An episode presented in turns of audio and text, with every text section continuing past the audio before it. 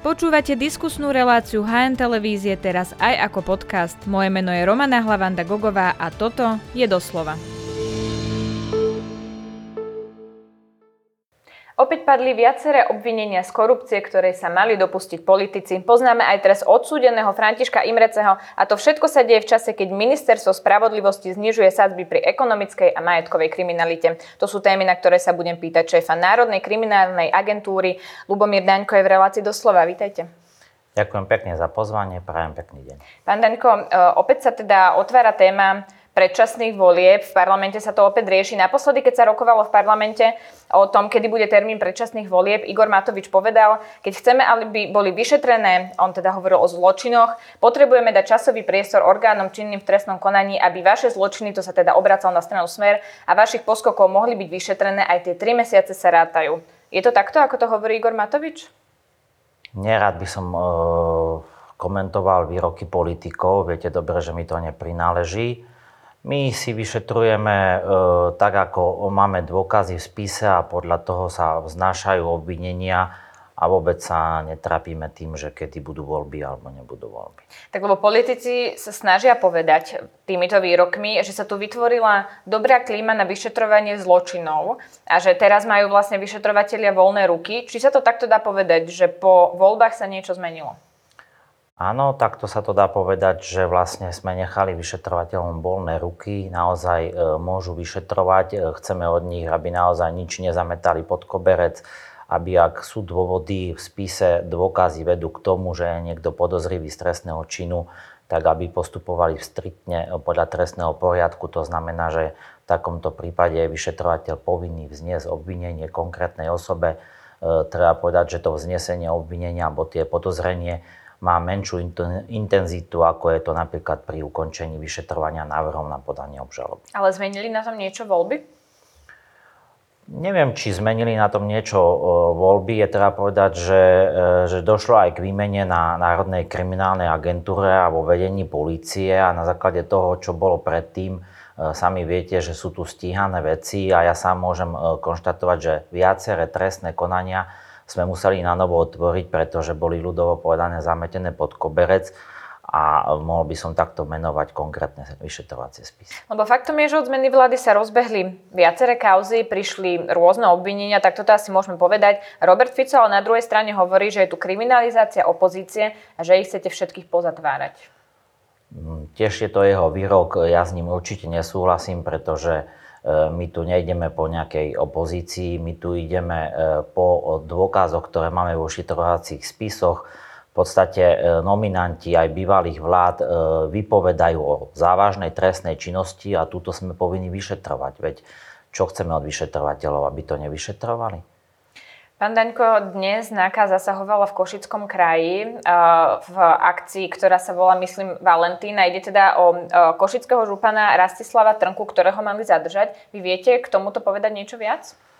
Môžem len potvrdiť, že naozaj e, vyšetrovateľia odboru Východ dnes majú akciu pod takýmto názvom. E, zadržali e, viaceré osoby, čiže nie len jedna osoba ani sám teraz neviem, či sú tieto osoby len podozrivé, alebo je tam už vznesené obvinenie a môžem naozaj potvrdiť, že to môže súvisieť aj s tou osobou, čo ste vy spomínali. Uh-huh. Aké činnosti uh, trestnej? Prevažne ekonomická trestná činnosť e, v súvislosti, predpokladám, že to bude s uh, ľudskou uh, Košice. Čiže súvisieť nejakými napríklad obstarávaniami alebo nejakými faktúrami Košickej Určite župy. sa bližšie vyjadríme, keď to procesná situácia dovolí. E, určite by som teraz nechcel, ani nemám konkrétnu informáciu, o aké skutky presne ide.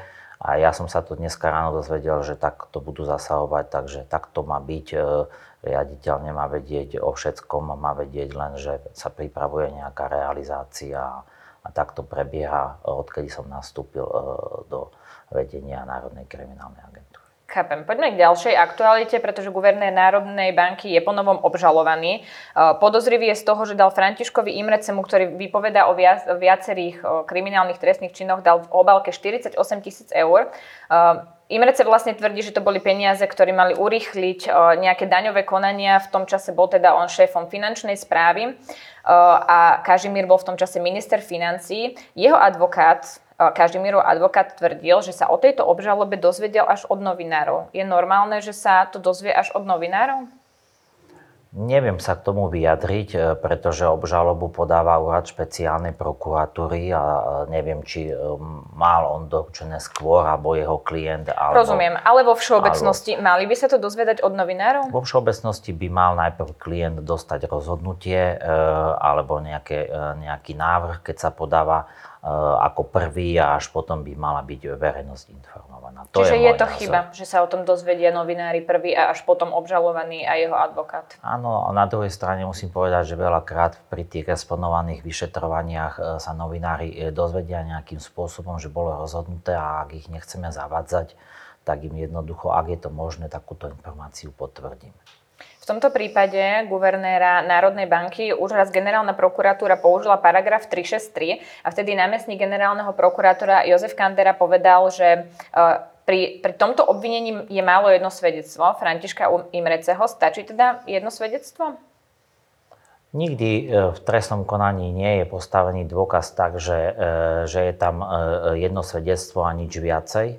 To by asi neobstalo. Čiže ani v tom prípade, strane, keď bol prvýkrát obvinený a použil sa paragraf 363, to nebolo o jednom svedectve? Ja si myslím, že určite nebolo, pretože tam boli určite nepriame dôkazy a ďalšie e, iné listinné dôkazy. To vždy vyšetrovateľ musí to svedectvo preveriť. A podľa mňa, keď e, sa generálny prokurátor s tým nestotožnil, mám vedomosť, že po rozhodnutí 363 vyšetrovateľ mal zabezpečiť ďalšie dôkazy, ktoré pravdepodobne e, zdôveryhodňovali výsluch tohto svetka. Treba si ale povedať inú vec. E, pri korupcii, korupcii nemáte nikdy e, nejaký okruh ľudí, čiže vždy tam je väčšinou, sú tam dve osoby a potom musíte aj tak, s takýmito dôkazmi pracovať. Uh-huh. Jednoducho, ak je tam podozrenie raz na vznesenie obvinenia, a ide o priamého svetka, a tento svedecká výpoveď sa potvrdzuje aj nepriamými dôkazmi, tak nechcíme od vyšetrovateľov, aby to zametali pod koberec. Že jednoducho, že, že o tom rozhodňujú, že to nestačí a podobne. Treba povedať, že vždy o vine a nevine môže rozhodnúť len nestranný a nezávislý súd. Aj keď je to možno, že niekedy málo, môže, môže sa to stať, ale jednoducho vyšetrovateľ nemá tú právomoc, aby on rozhodol, že jednoducho e, e, nevznesie obvinenie, lebo pre ňoho je to málo. Rozumiem, čo hovoríte. Ono je to asi tak, že keď sú dvaja ľudia a jeden podáva obálku tomu druhému, tak asi iné nejaké priame svedectva nie sú možné. No, presne tak. Ten výsluch musíte zisťovať v súvislosti s čím to bolo, či to konanie, za ktoré bolo uplácané, nastalo alebo nenastalo, či, e, kde boli použité peniaze. A, a kopec ďalších a ďalších e, zistení, ktoré musíte preveriť touto výpovedou a na základe tohto môžete potom ďalej rozhodnúť. Čiže ono to nie je nikdy postavené, aj keď možno, že obhajoba má právo sa brániť akýmkoľvek spôsobom, ako uzná za vhodné, my to rešpektujeme. Pre nich možno, že nikdy nie je dosť, už nie, niekedy, keď máte aj nahrávku, ani to nie je dosť a e, tým pádom, e, tým pádom to rešpektujeme, ale vyšetrovateľ nemôže e, na základe návrhov obhajoby konať. On musí konať na základe dôkazov, ktoré má priamo zadokumentované vo vyšetrovacom spise. Vy, pán rediteľ, hovoríte, že sa uh, obvinený môže brániť akýmikoľvek prostriedkami. My sme tu ale hovorili o tom, že toto bol argument generálnej prokuratúry na použitie paragrafu 363. Tak ako sa pozeráte na to, že teda Jozef Kandera vyčítal, že ide, obvinenie, uh, ide o obvinenie, ktoré je založené na jednom svetkovi a vy hovoríte, že to nikdy o tom jednom svetkovi nie je. Ako sa pozeráte na tieto rozhodnutia? Ťažko sa mi niekedy pozera na tie rozhodnutia, lebo v minulosti v praxi e, e, generálna prokuratúra pri rozhodovaní podľa 363 e, rozhodovala alebo zrušila takéto rozhodnutia, ak boli zistené závažné chyby a nehodnotila tie dôkazy, že či sú dôveryhodné alebo nie. Teraz tá prax sa zmenila, to znamená, že aj hodnotia dôveryhodnosť týchto dôkazov a či sú postačujúce alebo nie. Samozrejme, my musíme rešpektovať to rozhodnutie generálnej prokuratúry. Vždy má každý iný názor. To sa bežne v praxi stáva ale na druhej strane e, vyšetrovateľ je v tejto veci potom autonómny a on si rozhoduje na základe zhodnotenia vlastných dôkazov podľa či už jednotlivo alebo v súhrne a nechcíme od vyšetrovateľa, aby keď generálna prokuratúra má názor takýto, že by, e, že by vyšetrovateľ musel teraz vec zastaviť. Jednoducho, ak sa mu, ak sa mu sme rešpe- musíme rešpektovať to rozhodnutie, ale ak sa mu podarí zabezpečiť ďalšie dôkazy, tak uh, je Môže len na vyšetrovateľovi. Áno, a to sa aj stalo. Vy ste povedali, že to predtým tak nebolo že sa zmenila prax. Viete, prečo sa tá prax zmenila? Rozumiete tomu? Uh, nerozumiem. Uh, viaceré veci sa zmenili, dokonca uh, aj nikdy som nezažil predtým, aby sa 3-6 rokov zrušilo aj začatie trestného stíhania vo veci pretože no, to nám komplikuje, e, komplikuje potom ďalšie dokazovanie, pretože tieto výsluchy, čo sme vykonali po začati, už nie je možné použiť a musíme ich na novo zabezpečovať, vykonávať. Jednak nám to časovo predlžuje to vyšetrovanie, jednak e, nie vždy sa už nám podarí takýto výsluch zabezpečiť. Rozumiem. Podplácať Františka Imreceho mal aj Jozef Brhel a sprostredkovať to mal Robert Kalinia, ktorý bol vtedy ministrom vnútra. To obvinenie padlo pred pár dňami a Robert Fico už mal o tom niekoľko tlačových konferencií.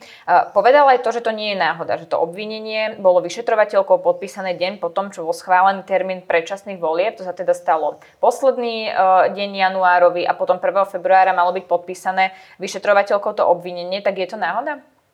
Určite to nie je náhoda. Nechcíme od vyšetrovateľov, aby rozhodoval tak, že si ešte bude pozerať politickú situáciu, ktorá sa deje v krajine. Ja len chcem e, uviezť, že v tomto trestnom konaní e, tie informácie, alebo aj to je vytýkané v mediálnom priestore, že už boli dva roky staré, alebo neviem koľko. Samozrejme, policia sa týmto začala zaoberať od e, samého začiatku, keď, keď takúto informáciu získala v inej trestnej veci, keďže nesúvisela s konkrétnym prípadom očiste, pravdepodobne tam to bolo uvedené. Vyšetrovateľ to najprv odstúpil na operatívne rozpracovanie, čiže najprv to mali operatívci, e, oni zabezpečovali potrebné dôkazy. Ešte minulý rok, e, myslím, že e, v auguste podali realizačný návrh, čiže bolo začaté trestné konanie v auguste minulý rok a v septembri E, vyšetrovateľka začala trestné stíhanie vo veci. Takže vy hovoríte, že to, že to bolo toho 1. februára, tak to proste vyšlo. No, asi tak to vyšlo. Zároveň teda Robert Fico hovorí aj to, že prokurátor úradu špeciálnej prokuratúry Ondrej Repa vybavil vyšetrovateľke Monike Barčakovej, ktorá teda je za týmto obvinením, ona to podpisovala, ona je teda tou vyšetrovateľkou NAKA, že jej vybavil miesto na NAKA a odvoláva sa na slova Petra Petrova, ktorý tiež v niektorých kauzach vypovedá, ako sa pozeráte na tieto slova Roberta Fica? Podľa mňa sú nepravdivé. Čiže nebolo to tak? Určite nie.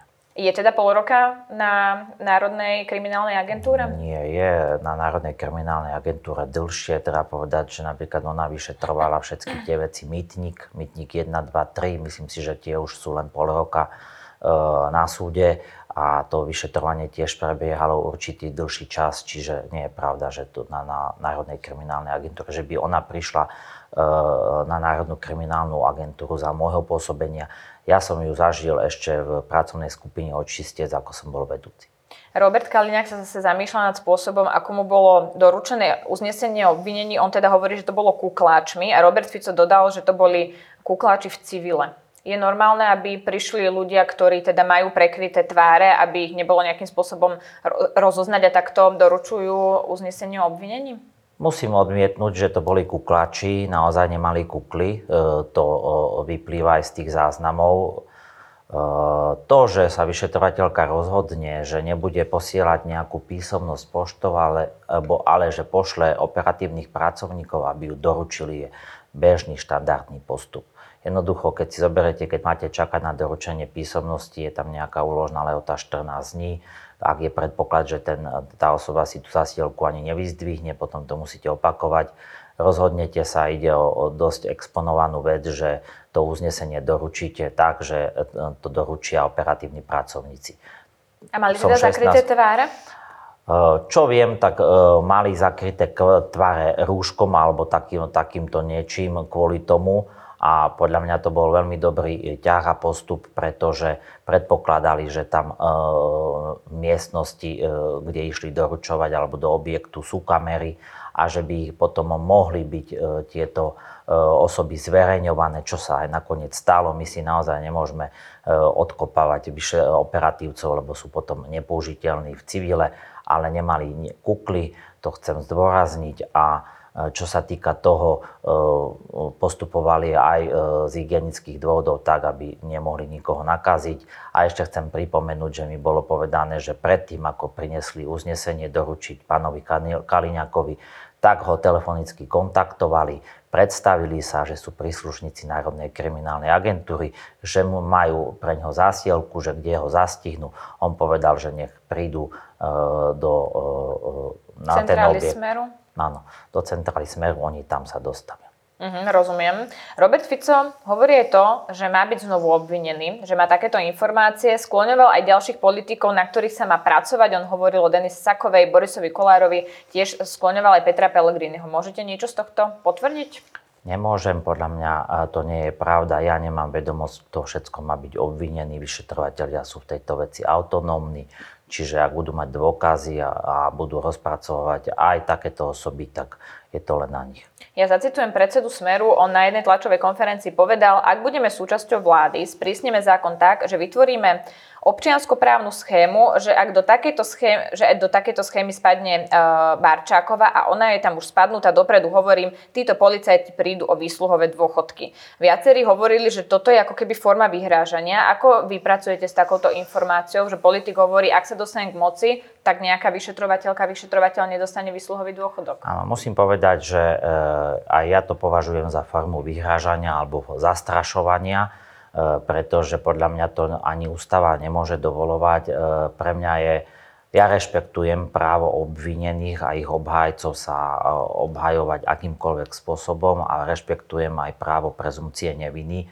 Rešpektujem aj to, že v poslednej dobe sa trestné konania presúvajú do mediálneho priestoru, kde sa komentujú dôkazy, komentujú postupy a tak ďalej.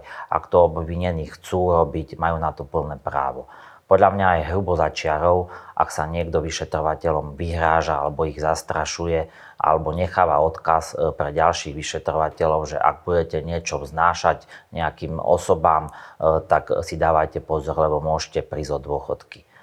E, takýto postup, e, veď my musíme si uvedomiť, že my neberieme dôchodky alebo nesiahame na dôchodky právoplatne odsúdeným osobám. E, máme viacerých policajtov odsúdených, poberajú vysluhové dôchodky. Máme špeciálneho prokurátora, ktorý poberá vysluhový dôchodok. A tu niekto ide sa vyhrážať policajtom za čo, že si robia svoju prácu, že prídu o vysluhové dôchodky. Veď na to má každý nárok, ak splní zákonné povinnosti. To znamená, ak niekto odpracuje e, roky, ktoré zákon vyžaduje a, a, a ďalšie náležitosti, ktoré zákon vyžaduje, aby mal vysluhový dôchodok, tak na ňo má, musí mať nárok. Keď hovoríte, že to vyzerá ako vyhrážanie, už sme tu mali obvinenia aj z vyjadrení tlačových konferencií, z toho, čo teda politici hovorili, toto sa bude nejak riešiť? Ja vidím, že e, tie osoby si vždy dávajú pozor, je to také náhranie, čiže e, ťažko sa riešiť, e, ťažko sa dajú niektoré konkrétnosti uchopiť trestnoprávne.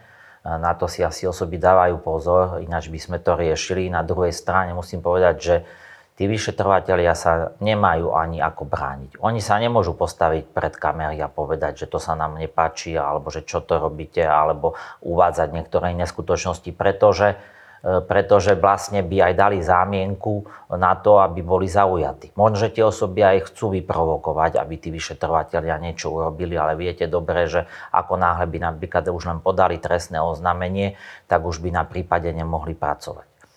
Čiže musíme sa zastávať my, vyšetrovateľia naozaj majú plnú podporu či už vedenia Národnej kriminálnej agentúry pred takýmito útokmi a pokiaľ sme tu my, tak e, my im vytvoríme priestor, aby mohli náležite pracovať a v tejto veci podľa mňa by sa mali ozvať aj odbory, pretože je nenáležité, ak niekto stráši, že policajti prídu od dôchodky.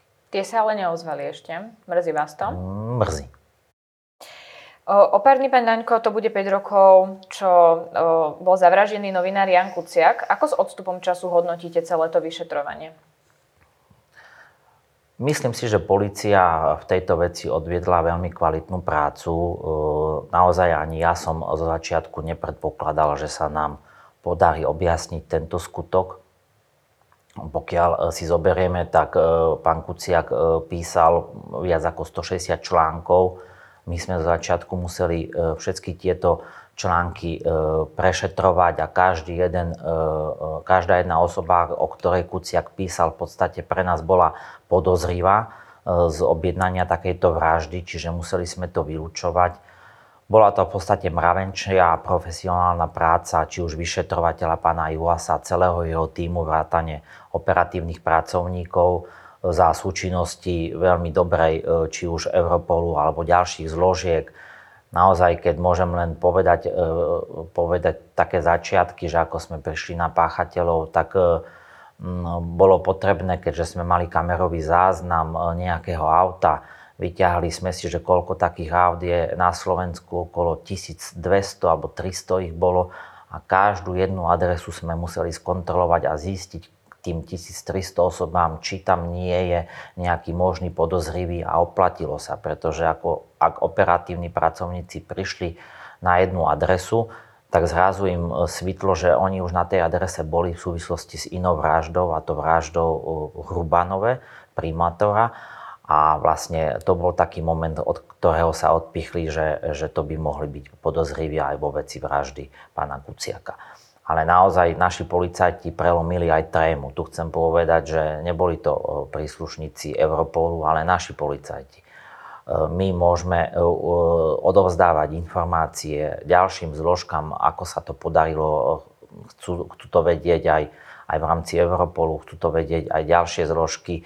Takže e, niekedy, keď potrebujeme za, zatiahnuť, tak vieme vlastne zabrať. A to mhm. ma teší. Na jednej strane sa ukázala tá kvalita, ako to popisujete, presne tak, ale v súvislosti s tým autom sa objavili aj podozrenia, že práve tí páchatelia mali informácie, že sa takéto auto hľadá, že takéto auto je v hľadáčiku. Čiže ukázalo to aj, čo to vlastne sa na polícii dialo, aké rôzne prepojenia tu mohli byť? Uh, určite áno. Ja len poviem, uh, hovoril som to už v inej relácii, že pán vyšetrovateľ Juhás e, určite mal aj e, hádzané polena pod nohy pri vyšetrovaní tohto prípadu, pretože sám ma v tej dobe kontaktoval, snažili sa ho nadriadení, e, aby utajil celý vyšetrovací spis, čo som mu povedal, že nech neblázni, že to by porušil práva na obhajobu a ustal to. Rovnako mi hovoril, ako bol predvolaný pred generála Lučanského a ten mu ten ho v podstate pucoval za to, že, že ako si dovolil odstúpiť USB kľúč, na ktorom mala byť nahrávka Gorila do vyšetrovacieho týmu Gorila, prečo ho nezničila a tak ďalej a tak ďalej. Takže e, keď sa na to pozrieme spätne, tak e, vieme veľa vecí vysvetliť. Napríklad aj vieme, že pán Kuciak bol e, lustrovaný na policii, predtým boli robené, robené, robené nejaké diagramy a tak ďalej. Čiže, Aj viacerých novinárov. Čiže treba povedať, že určite e, tie úniky mohli byť aj v stedajšieho vedenia alebo, alebo v stedajšej e, situácie, ktorá bola v policii. Jan Kuciak písal o Bašternákovi, Výbohovi, Bodorovi a podobných ľuďoch. Neukazuje sa práve tu aj zodpovednosť policie. Nemyslím za tú vraždu, ale za celkovú atmosféru, ktorá bola v spoločnosti. Práve preto, že teda novinári niečo možno suplovali prácu policie, keď na niečo upozorňovali, ale teda sa títo, tieto osoby nevyšetrovali. Áno. Ja osobne môj názor je taký, že e, tým, že policia sa ne, si nerobila v tej dobe svoju prácu tak, ako mala, to znamená, že veľa vecí sa aj e, zastavilo, že sa skutok nestal, môžem menovať, ale e, najprv dopoviem, e, tak my sme vlastne, alebo policia preniesla ten terč, živý terč na tých novinárov, pretože ak oni vyhľadávali tie veci za nás, tak nebola pre tých páchateľov nebezpečná polícia, lebo tam si to možno aj vedeli vybaviť, ale práve, že sa nebezpeční mali stávať novinári. A to bolo zlé. Jednoducho vždy sa páchateľ musí obávať nie novinárov, ale policie. Keď si zoberiete aj teraz, my keď vyšetrujeme a vy píšete o týchto článkoch, ten páchateľ sa nemusí o vás báť, lebo my to už máme e, podchytené. Ale keď to tak nebolo, tak jasne, že e, bolo možno, že pre niektoré, podozrivé osoby, a teraz môžeme odhľadnúť aj od e, samotnej vraždy pána Kuciaka, bolo pre tie podozrivé osoby dôležité, aby tí novinári o ňom nepísali. Poviem príklad Baštrnak. Veď e, si zoberme, veď ten prípad sa najprv odmietol, že sa skutok nestal. A až keď novinárka e, začala o ňom písať, že to bolo zle odmietnuté, tak až potom sa na novo otvoril. Môžeme si zobrať e, ďalšie skutky, veď aj čo sa týka pána Kočnera, donovali podozrenie. Tiež to bolo na strede vyšetrovateľmi odmietnuté. Ja osobne som zažil, keď nám v 2016 zobrali vyšetrovací spis, kde bol podozrivý rehák, šéf od posluchov a skončil na inšpekcii, že sa skutok nestal, zastavil sa. Dneska je obžalovaný. To isté sa týka napríklad, e, e, osobne som e, študoval spis, kde došlo k zastaveniu podozrenia s pozemkami, kde bol podozrivý košč, e, ktorý je teraz o, o, na špeciálnom trestnom súde obžalovaný z z e, podplácania špeciálneho prokurátora. Aj ten spis nám zobrali a skončil tak, že bol zastavený. Keď Čiže aj vy si... ste mali v tom čase viacero otáznikov. Boli tu veci, na ktoré upozorňovali novinári, policia ich nevyšetrovala. Tá moja otázka je, prečo ste o tom otvorene nehovorili? Policajti, prokurátori, že taká je to atmosféra, berú nám spisy, zastavujú to a nie je to správne. Ťažko mi je, to je dosť ťažká otázka a aj spätne ju teraz takto vyhodnotiť, že či sme, my sme určite poukazovali na to, veď e, my sme určite urobili všetko preto, aby nám e, napríklad ten spis alebo môjmu kolegovi ten spis RHK e, a podozrenia vo vzťahu k tým pozemkom, ktoré boli súčasťou tohto vyšetrovania nezobrali. Ale bohužiaľ mali sme nadriadených, kde sme si nevedeli pomôcť. A zase na druhej strane treba povedať, že tí vyšetrovateľia, ktorí by určite si nedali kafrať do toho, ako majú vyšetrovať, tak oni nedostávali exponované prípady. My sme len tušili, že z médií vlastne, že čo sa stalo a tak ďalej, ale my sme k ním nemali prístup. Jednoducho ja na sebe som e, vždy vyšetroval násilnú ekonomickú a neviem akú trestnú činnosť, kde e, som málo kedy zastavil trestné stíhanie. A mne keď dali, tak práve, že bol záujem, aby sa to vyšetrilo. Či to boli e, najväčšie kauzy, čo sa týka válka, e, tak tam nebolo záujem, aby sa to nevyšetrilo. Čiže bolo to tých pridelovaných spisov. Áno, ono to je vždy tak, že keď chcete ten systém v podstate podchytiť, tak potrebujete mať podchytených šéfov, a tí potom e, musia mať nejakých spriaznených vyšetrovateľov, ktorým vedia dať tie prípady, aby skončili tak, aby neboli vyšetrené. E, a v podstate, e, či už tí vyšetrovateľia to robia umyselne, nebo daj za nejakú úplatu, čo je trestné, alebo to robia len preto, že napríklad e, viac veria e, odporúčaniam svojich nadriadených, že E, že im povedia, že a to je slabé a podobne, tak, e, tak ľahšia cesta je, je niečo ukončiť, ako keď ísť do nejakých ťažkých vecí. Aj to môže byť motivácia, že prečo tí vyšetrovateľia niekedy e, takto postupovali. Ale môžem za seba garantovať, že my chceme od vyšetrovateľov, aby boli samostatní a že ak sú akékoľvek podozrenia, aj keď niekedy je nám vytýkané, že sú veľmi malé e, na vznesenie obvinenia, tak o tom by mal vždy rozhodnúť súd. Lebo potom vždy vyvstávajú nejaké vykričníky, že, že a policia to zamietla. Polícia má len zadokumentovať a my nerozhodujeme o obvinení.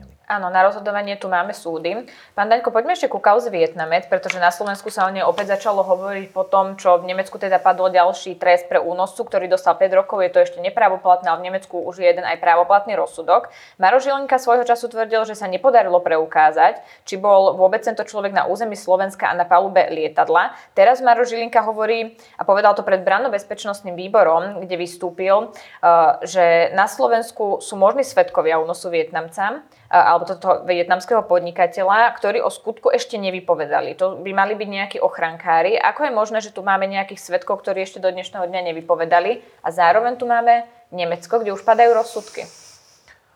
Ako naozaj nechcem sa vyjadrovať e, k trestnej veci, ktorú nedorozorujeme.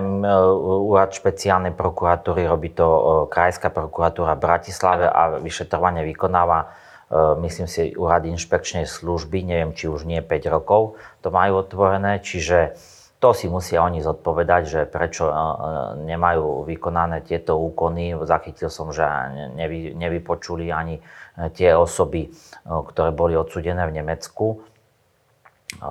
Viete dobre, že na Národnej kriminálnej agentúre na základe zistených informácií sme začali trestné stíhanie v podstate podobnej veci za podozrenie z korupcie v súvislosti s týmto, s týmto únosom Vietnamca. A tam za seba môžem povedať, že tam vyšetrovateľia naozaj rapidne napredujú už bola podaná právna pomoc v Nemecku, naši kolegovci už do Nemecka vycestovali, eh, sú na koniec februára, možno že začiatok marca naplánované konkrétne procesné úkony, ktoré vykonajú eh, nemecké orgány za súčinnosti alebo za našej prítomnosti. Môžete byť aj konkrétny? Môže byť aj konkrétny. Viem, že jeden z nich bude vypočúvaný samotný vyšetrovateľ, ktorý viedol prípad v Nemecku. Bude vypočutý aj ten nepravoplatné nepravoplatne odsudený páchateľ. Podľa toho rozhodnutia nemeckého práve on mal viesť tú dodávku e, na hotel Borik tu na Bratislave.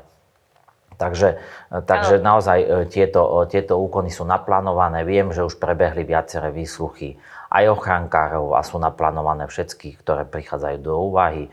Vyšetrovateľia tam naozaj konajú nič k tomu viac nemôžem povedať. Možno, že to, že naozaj môžeme potvrdiť, že výsluchmi, ktoré sme už vykonali, sa potvrdilo, že e, tie dodávky s českými evidenčnými, e, e, evidenčnými číslami, o ktorých hovorí aj nemecká strana, že boli použité na únos z Nemecka k nám, naozaj e, boli na hoteli Liborik, boli presne zaparkované tak, ako oni hovorí nemecká strana podľa svojich e, GPS súradníc. Uh-huh, čiže to, čo hovorí nemecká strana a to, čo sa na súde preukazovalo, že tie dodávky z Česka mali prísť na Slovensko, tak my to vieme potvrdiť, že tu na Slovensku Áno, my sme to už v našej veci e, našimi výsluchmi potvrdili. Uh-huh.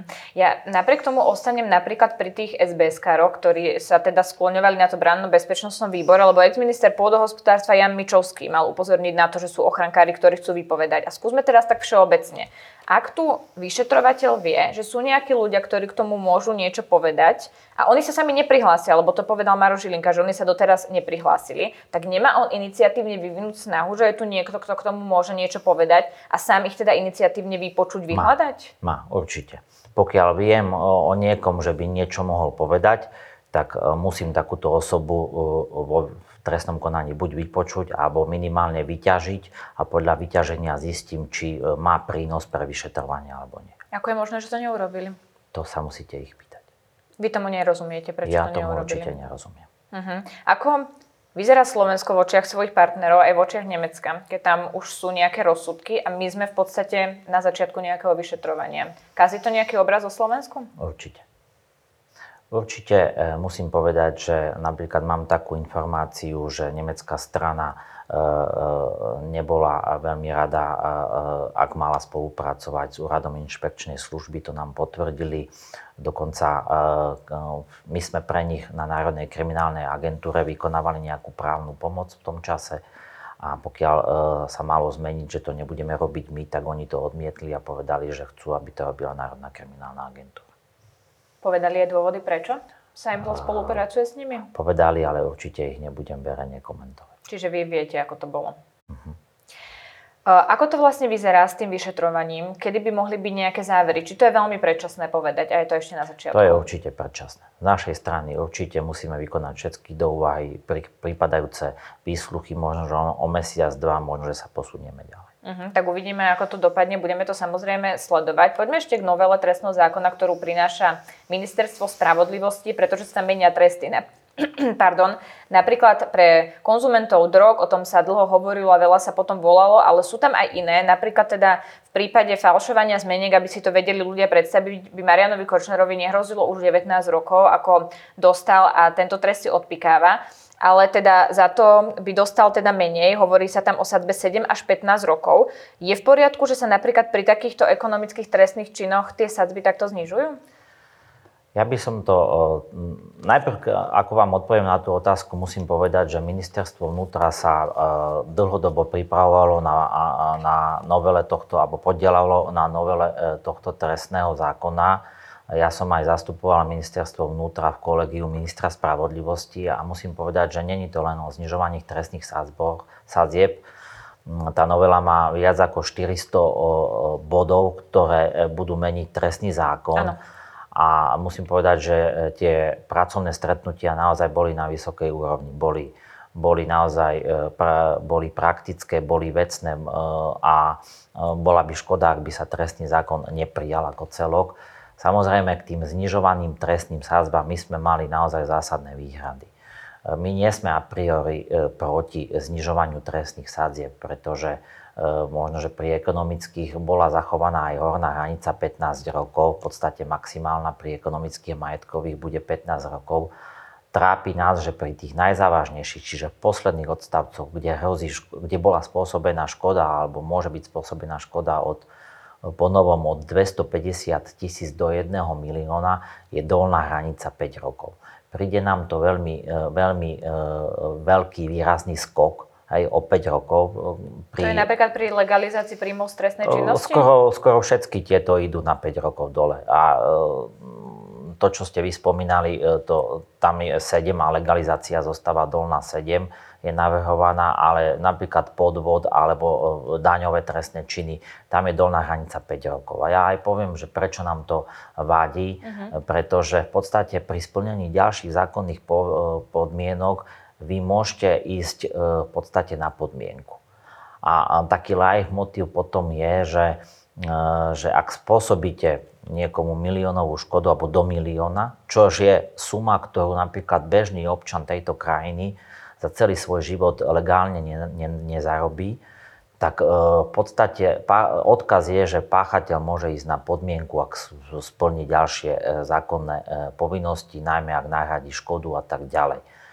Obávame sa, že by to mohlo viesť, že sa oplatí e, páchať trestnú činnosť. Že keď mi policia na to príde, ja uhradím škodu a môžem, môžem dostať podmienku. Ja nehovorím, že musí, lebo to je na sudcov, ale, ale tá možnosť tam je. Ja si myslím, že, že e, by, mala byť, e, by mal byť odkaz taký, že aj keď znižujeme trestné sádzby, tak pri tých najzávažnejších nemôže predsa ísť človek na podmienku. Uh-huh. Druhá vec, čo nám aj celkom vadí, je to, že to môže aj znížiť objasnenosť trestnej činnosti. Jednoducho takéto osoby z vlastnej praxi, skúsenosti vieme, že, že ak sú nízke tresty, oni sa nepúšťajú do spolupráce s políciou, lebo si povedia, že obstojím na podmienku a na čo by som spolupracoval s políciou. A potom tu môžeme mať inštitút spolupracujúceho svetka, spolupracujúcich obvinených a tak ďalej, ale tento v podstate pri tomto druhu trestnej činnosti v podstate bude nepoužiteľný, pretože tí páchatelia, páchatelia, keďže im bude naozaj hroziť veľmi nízky trest, tak e, nebudú chcieť vystavovať ešte e, svoje osoby tomu, že o nich budú hovoriť pejoratívne, že sú kajúcnici. Mm, rozumiem. Ono, ten argument bol, že tu máme drakonické uh, sadzby, za ekonomickú trestnú činnosť. Upozorňovali na to politici, ale aj minister spravodlivosti hovoril, že to máme oproti aj iným krajinám veľmi nadhodnotené, že tie tresty sú prísne. Podľa vás boli prísne?